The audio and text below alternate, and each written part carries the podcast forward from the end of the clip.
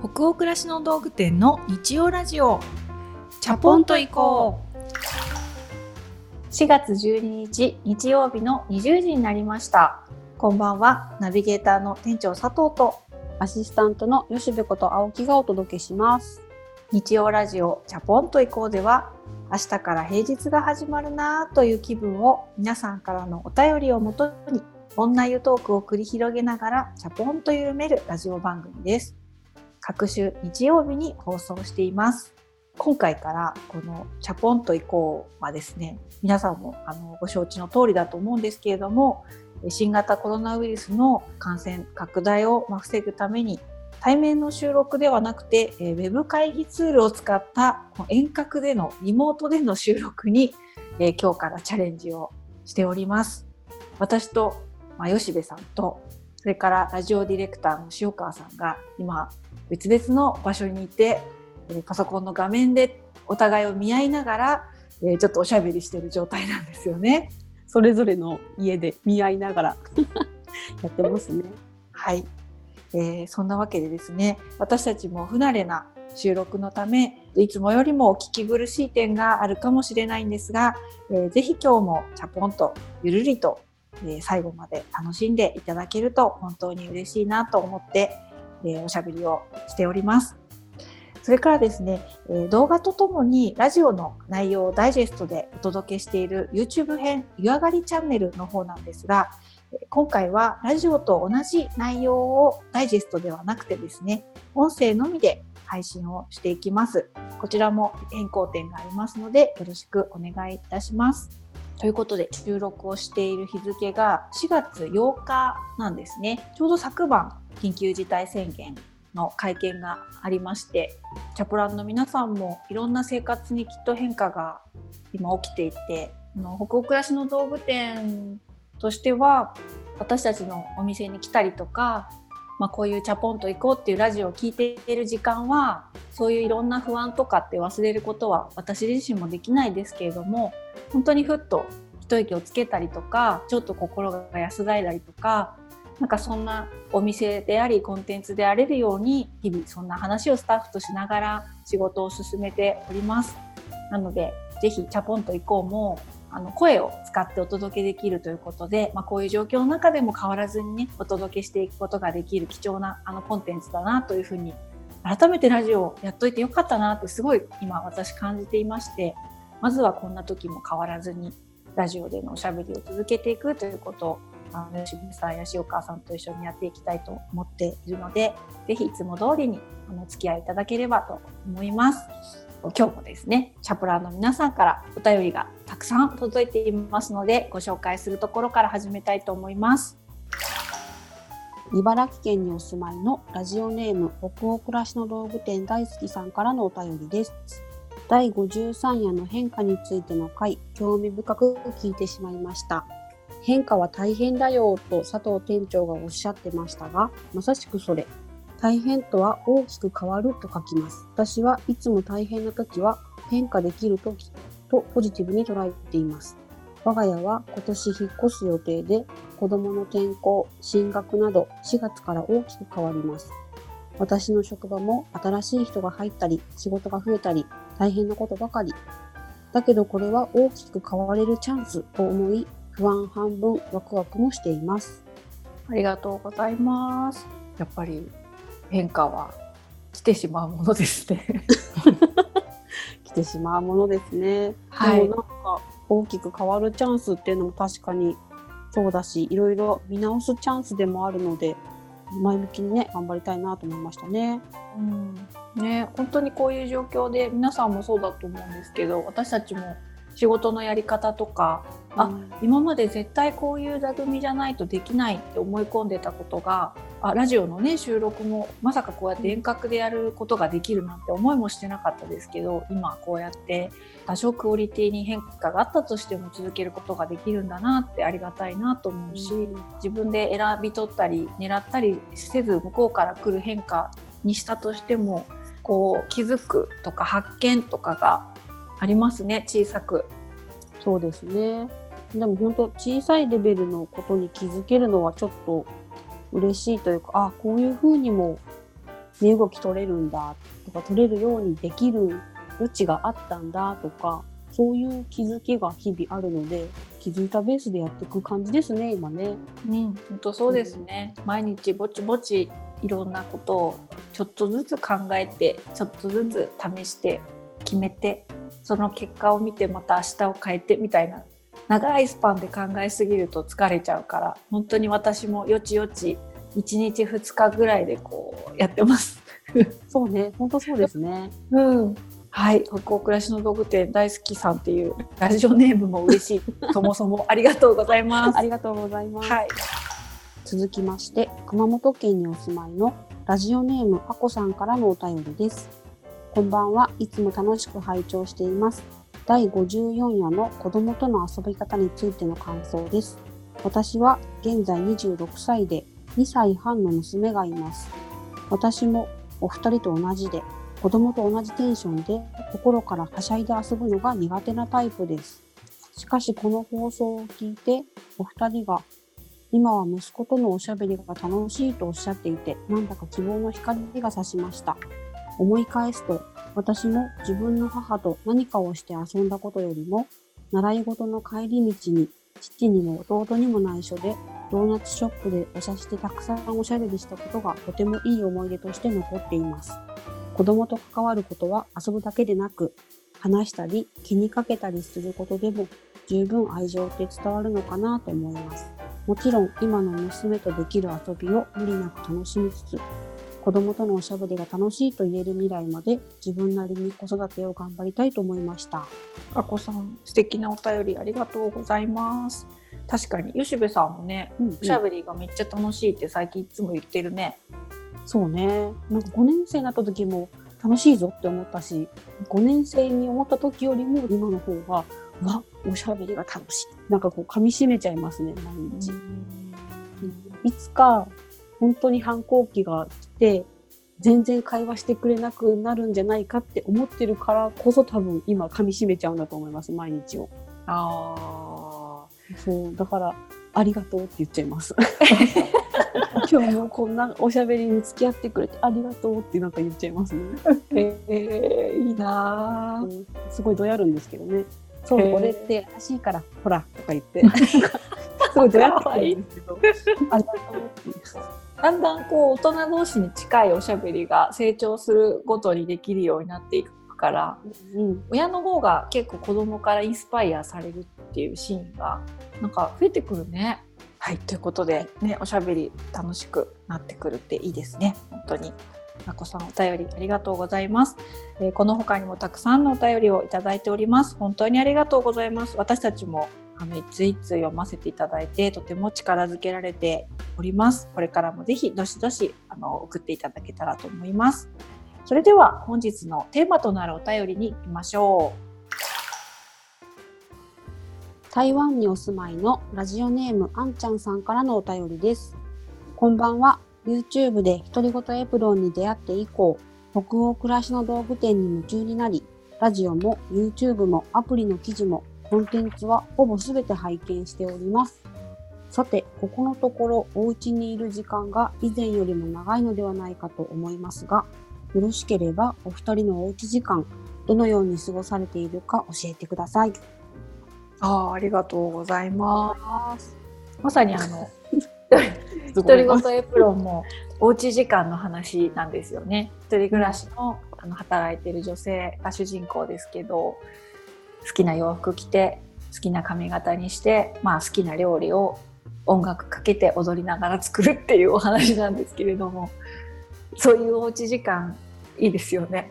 私ちょっと憧れがあそこに詰まっております。あれをつけると可愛いおうち時間ってなんて可愛いんだってこう思っちゃって、うん、それをこう自分に置き換えて頭の中ではね置き換えて自分はなつきちゃんだみたいな感じで料理するとちょっと楽しいんですよね。うん。作ってみたりしました？吉部さん。なつきちゃんが作ってるレシピ。グラタン作った。あ。グラタンで合ってます？グラタン作ってる合ってる。小麦粉を使わないでいい。じゃがいもグラタンですね。うんうん、あれを作りましたね。なんかあのドラマを見てくださった方がインスタグラムとかに「独り言エプロン」っていうハッシュタグをつけてうん、じゃがいもグラタンとか野菜だけの簡単な春巻きとか、スパニッシュオムレツとか豆乳の入ったお味噌汁とかを作ってくれてる様子がもう600件から700件ぐらい投稿が上がってるんですね。うん。これをねすごい独り言エプロンチームで見て、うん。すっごい嬉しいねって話してます、ね。いつも。うん。ああんな風に可愛い時間を過ごしたんだね。じゃあおうち時間に話を戻しまして、はい。店長最近どうですか？おうち時間？うん、特に週末なんかこう食品の買い出しとかうん、うん、以外家族で家にいたりちょっとお散歩する以外の気分転換をうん。お出かけっていうことで分かりやすい非日常を作るのがすごく難しいですね、うん。工夫がいるなと思ってて、まだまだこういう生活始まったばっかりなんで私も本当試行錯誤よ。うん、うん、変化に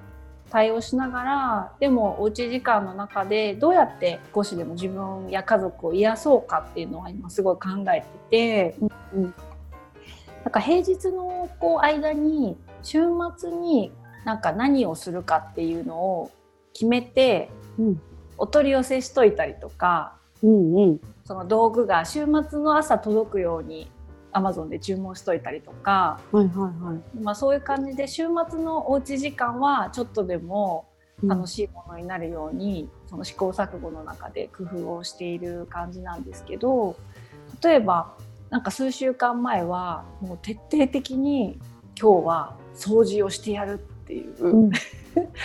風に決めたテーマの週末もあって普段はなんか絶対にザーってゆるく丸く掃除機かけて終わっちゃうような部屋の角っことか本棚の下とかに溜まってるほりを、なんかもう掃除シートで拭きまくるみたいな。うん、うん、なんかそういうアクティビティをやった週末はなんか気持ちがすごくすっきりしたしあとはね最近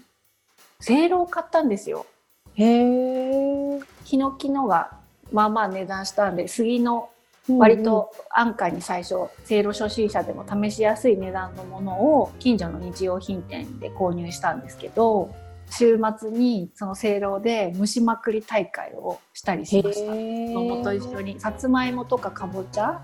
とかブロッコリーをうん、蒸したら木の香りが移ってうん、なんかうん、茹でたりしてた野菜がえこんなに風味豊かで塩かけたり オリーブオイルつけただけでこんなに美味しいんだって44歳になって改めてこうフィジカルにすごく実感できて、あとはなんかあの料理家さんが私たちのサイトでも特集で教えてくれてたハード系の硬いパンなんかドイツパンっていうかな、うん、あれを別に冷凍してたパンとかじゃなくても硬いパンとか少し日にちが経ったパンをせいろでほんと1分2分蒸しただけで焼きたてみたいなもちもちふかふかパンになるっていうのを教えてくださってた記事があってそれもわざわざハード系のパンをスーパーで買ってやってみたんですよ。うん、そしたら本当にこう割ったら湯気がほかーって立って、うん、うん、うん。なんか本当に一瞬幸せな気持ちになったのね。あのなんかもう声優ってなんかでも幸せそのものだよね。この見た目も可愛いし、湯気もこうそいいうし、匂いもいいし、大好きだね。でも最近そういえば使ってなかったな。使おうかな。吉部さんは持ってたんだ。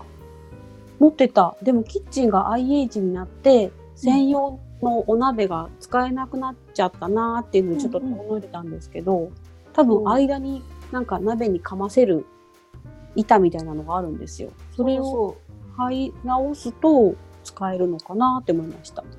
とはね私はあのその日用品店屋さんで教えてもらって別に下はうちも IH なんですけど専用のアルミのお鍋じゃなくてもいいんですよってちゃんとこう引っかかってお湯が沸いてるのとせいろの間に隙間ができる直径のお鍋だったら何でもいいんだよって言われたからうちルクルーゼの小鍋があるのね。直径中吉部さんに結婚した時もらったものだよ。ああ、あのちっちゃいやつ。そう。はいはいはいはい。6年前に。うん、あの時赤がテーマだったからね。そうそう。あのお鍋今だに使ってるんだけどね、うんうん。あれにちょうどよかったの。へえ。あ、じゃあ結構小ぶりなせいろなんだ。そう。なのそうなの。だから引っかかるんであルクルーゼに2段乗せて上はパンで下は野菜とかでやってみたらもうその姿がコンロの上で神々しいんだよね。まだね買ったばっかりだからこんなとんぴついてるんだとは思うんだけど、普段のお料理で本当に活用されている方からしたらお恥ずかしい話なんだけどまだ私にとってはもう付き合いたての恋人みたいな感じなのね、そのせいろが。うんうん。もうもう見ただけでときめくとかね。もう早く会いたいみたいな、そんな感じなので、こう週末また蒸したいっていう。蒸して心もほぐされたいと。そう。まだまだ自分の頭ってカッチカチなんだなって本当思うことが最近多くって。うんうん。あとホットケーキミックスをこうある方にこれも勧められて私お菓子作り本当に苦手なんですね。なんか何作っても焼き加減も含めて不格好になっちゃうからなんかその苦手さを思い知らされる出来高が嫌であんまり挑戦してなくってもう買いに行って美味しいものを食べるっていう派だったんだけど、まあ感じでお家の中で普段より時間かけて料理するとかお菓子作ったりパン焼いてる人も多いんじゃないかなと思っててうんうん。そうね。だからやってみようかなと思ったらなんかホットケーキミックスでお客様がね教えてくださってマフィンも作れるよってそれでうん次の日にバナナがあったからうん。バナナマフィンをね作ってみたりしましたうん。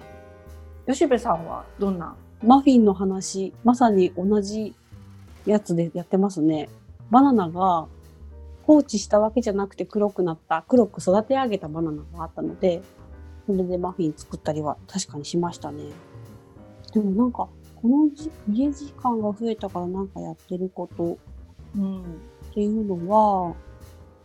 家族みんな3人家にいちゃうので、3食ご飯が忙しいなっていう現実がまずやってきて、そう、それによって火がついたというか、いかに3食を充実させるかみたいな、なんかこう自分にミッションを課してやってる感じですね。朝ごはんは今夫がパン焼いてコーヒー入れるっていうのをやってくれるようになってるので昼ご飯と夜ご飯どうするかなんですけど昼は仕事の合間になっちゃうので今はホットサンドをいろいろ作ってみるっていうのにハマってて、うん今日のご飯何？って聞かれると、まあ、あの、ホットサンドなんですけども、って言って、なんか、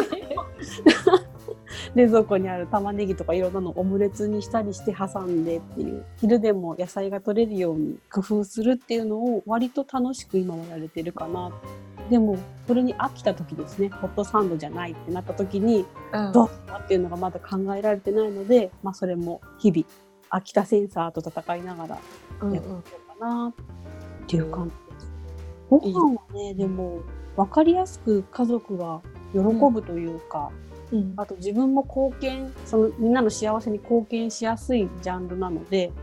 これはやった方がいいな、ちゃんとと思って、今は怠けずにやろうって決めてることですかね。え喜んでます。それ真面目にやると自分の精神的にはすごくいいなっていうことが分かったので、めんどくさいけどやる。やると喜ばれる。喜ばれると私も嬉しい。なんか循環が今、ここ数日でできてきた感じですね。いいですね。ホットサンドいいな。私も真似してみようかな。すぐ真似する。うん。あもう真似してほしい。簡単だから。いいですね。ホットサンドメーカーみたいなのはないので、焼いたパンにガッてこう熱々の具を挟むっていうやり方にはなっちゃうんですけど、それをなんか重しをしてフライパンで外側もギュッと潰して焼いたりしてるの？潰す時もあれば、トースターでパンを焼くじゃない？うんうん。もうそれになんかマスタードとかいろいろわーって塗って熱々の具をただサンドする、うん。あの焼いたパンにサンドするっていうホットサンド。うん。が今簡単でやってます。ええうん本当キッチンに立つ時間増えるよね。そうね。キッチンに立つ時間が増えております。うんうんなので、切り替えがしづらいので、家にいて、なんかちょっと切り替えたいなって思うときは、夫がたまたま見てたネットフリックスの世界の摩訶不思議な家うんなんかシリーズが最近出たのかなそれを見たり、キッチンじゃない、仕事でもないところにこう視点を移したくって動画見たりとかはしてますね。ね、映画とかも本当にゆっくり見る時間があったりして映画も私も結構見たりしてるかな。あとは、やっぱりでもゲームになっちゃうんだけど、子供と今、動物の森をそれぞれに持っているので、お互いの島に行き来して、お金稼ぎとかしてます。あつ森ってやつですね。集まり集まれ動物の森ですね。そうそうそう。息子の村がとっても充実してるので、それを見学して、インテリアとか参考にしながら、自分の島に帰って、そう、なるほどねって、じこう、島作りを楽しんでます。おーいいですね。うちゲームがね、なんかハマれない一家なので、なんでそれぞれが好きなことをうちはしてる感じで、週末も。うんなんかでも子供と一緒にやれるアクティビティを今すごい私は探していて、一緒にまキッチンに立ってマフィン作ってみるとか、うんホットケーキ焼いてみるとか、フライドポテト揚げてみるとか、そういうのも今一つだけど、親も子も両方楽しくやれることで何かないかなと思って、はって一個思いついたのが、ベランダガーデニングをこの機会にちょっと充実させてみようかなって私思ってて、へー今の家にもうマンションに引っ越してきて2年3年目になったんだけどこの春で、ルーフバルコニーと小さいベランダが1個ずつあるんだけどもう家の外にまで全然手がつかずでうんうん。何も外では植物をほとんど育ててなかったんだけど、うん。最近クリスマスローズの鉢を育ててみたいなってふと思って買ってきたのね。へーなんなんかその一鉢がいつも洗濯干す時、ベランダにあるだけでもとっても気持ちがいいのであ、うんそっかベランダにもう少し植物を植えるとか種をまいて育ててみるとかうん。野菜をねなんかちょっと植えてみるっていうのもうん。やってみようかなと思ってそれはなんか子供と一緒にやるうん。一つの遊びだなと思ったんで、今ねすごいネットを徘徊してね鉢植えとかね、土とか、探してます。あ、いいね。なんか新しいこと始めたいなって思う時のリサーチって楽しいよね。楽しいあの週末までに届くように手配しておけば、あとを開けてなんか土ばらしたり、うん。ね、スーパーに買い出しに行った時とかに軒先にあるお花屋さんとかで鉢植えだけはパパって買ったりはできるからいろいろなんか、うんお花も植えたいし食べられるなんかものもちょっと植えてみようかなとか今わあ、いいね。考えてます。うんもういよいよね私植物おばさんからねもう本当に菜園場にも行くかもしれないです私楽しみだね。うんなのでそんなことを考えたりしていますが、ね、私たちもなので全体的にはまだまだ試行錯誤でねそうですね。なんとか一個一個ねうん試しながら前に進んでいきたいなと思っています。皆さんもいろんな工夫の中でおうち時間過ごしていらっしゃると思うのでなんかホットケーキミックスで我が家もやってますこんなものも作れますよとかって教えていただけたらお便りでねまた読みたいし、なんかこういうことを子供としていますとかこの時期にこういう勉強を始めてみたとかそういうことがあったらぜひお便りでどしどし教えていただけたらと思います。できる限り読める時間を作りたいと思っておりますので、ぜひよろしくお願いいたします。お願いします。